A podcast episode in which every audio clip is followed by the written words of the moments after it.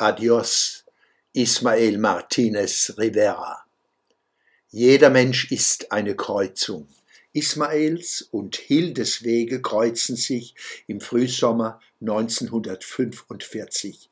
Er kommt aus dem tausendfältigen Regengrün Puerto Ricos und dem Azur der Karibik. Sie kommt aus dem tausendjährigen Reich und lebt im kriegsgrauen Mannheim gebrochene Herzen, geborstene Häuser. Sie lieben sich am Stollenwertweiher in Mannheim-Neckarau. Heraus kommt Gertrud.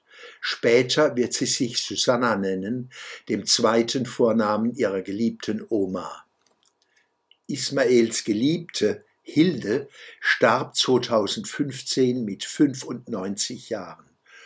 Nun ist auch Ismael von uns gegangen kurz vor seinem 100. Geburtstag. Wie Susannas Schwester Maria uns mitteilt, ist er am Morgen des 15. April 2023 im Schlafe sanft entschlafen. Dass ihm dieser Heimgang beschieden war, tröstet uns ein wenig. Aber wir trauern um einen wunderbaren Menschen. Ismael war Zeit seines Lebens ein warmherziger, sanfter, höflicher, fürsorglicher und verantwortungsbewusster Mann. Er hatte kein leichtes Leben, hat sich aber niemals beklagt. Er hat es selbst Nachteile in Kauf genommen, als sie anderen zuzumuten. Ismael Martinez Rivera kennen und lieben zu dürfen, ist eines der schönsten Geschenke, die uns das Leben bereitet hat. Adios und auf Wiedersehen, lieber Ismael.